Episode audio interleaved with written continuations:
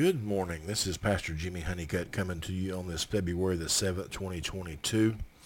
I apologize. It's been a while since I've been on here. Just had a few thoughts I wanted to share with you this morning about the necessity of being holy. A lot of people think that holiness is organization, but holiness is a state of being. Jesus said, I would that you be as I am, for I am holy. And when we get to a place in our walk with God that we understand that holiness is an evolutional step to getting more in line with the Word of God and to the things of God, and understand that His plan for us, He has a plan for us, and the understanding of that plan is only understandable when we become closer to Him. The, the word teaches us that we must die daily, that we crucify therefore the members upon this earth uh, we mortify, we put to death, and and as we are in this hour of of uh, chaos that we're living in, and we see so much death and so much loss, and churches closing, and people turning their back on God, we have to continually to hold on to what God has promised. Uh, uh, never allow the circumstances of life to dictate your walk with God. Let your walk with God dictate the circumstances of your life. Let him be God of all and let him be the master of all. Uh, to be holy is simply, uh, as one person had made a statement one time about righteousness, righteousness is simply doing what's right. And if we begin to do just the simplicity of righteousness and the simplicity of holy, of being holy and being righteous in the eyes of the Lord. How many times do we miss the mark because we allow the circumstances to control us?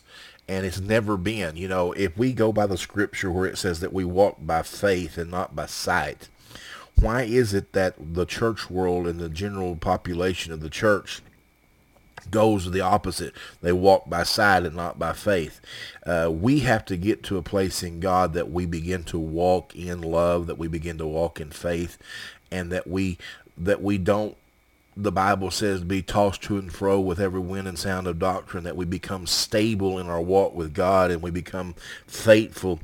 And when we begin to do all of these things and we understand that holiness is not an organization, Righteousness is not an organization.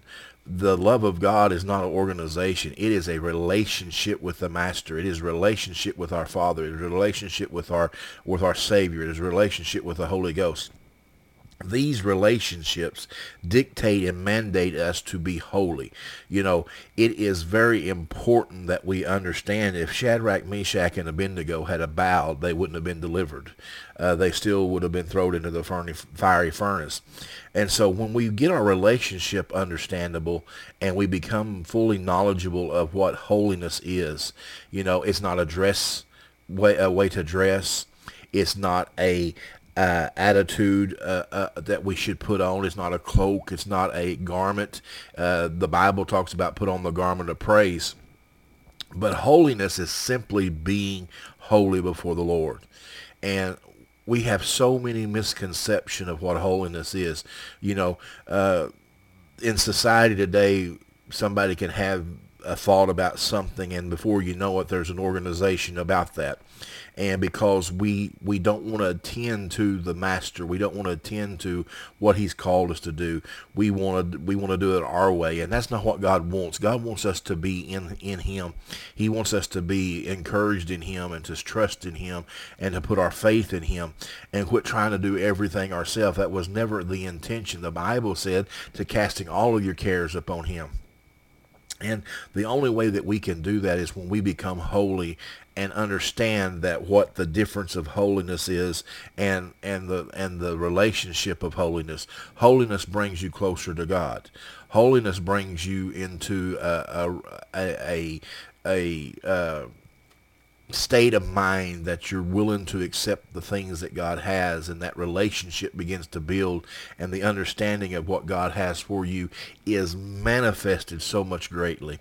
And so when we begin to think about, you know, all the stuff that's going on in our churches across America today, how much of that is so much garbage that the holiness of the things of God, we don't have to work it up. We don't have to, to, to shout it up. I'm here to tell you, when you get in the presence of God, it will be there.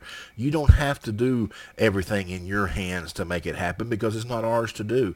The holiness of God and the righteousness of God is his, his plan and his purpose. And so today when we think about, I want to be holy, uh, to be, you know, to be holy in the presence of God, to understand, you know, the Bible says that that flesh and blood shall not enter into the heavens, and so when we realize that, that sin won't enter in neither, and so uh, we have to become holy, uh, and we have. The Bible teaches us that we lay aside the weight and the sin that does easily beset us, and so today I want to encourage you that you can run the race that's set before you.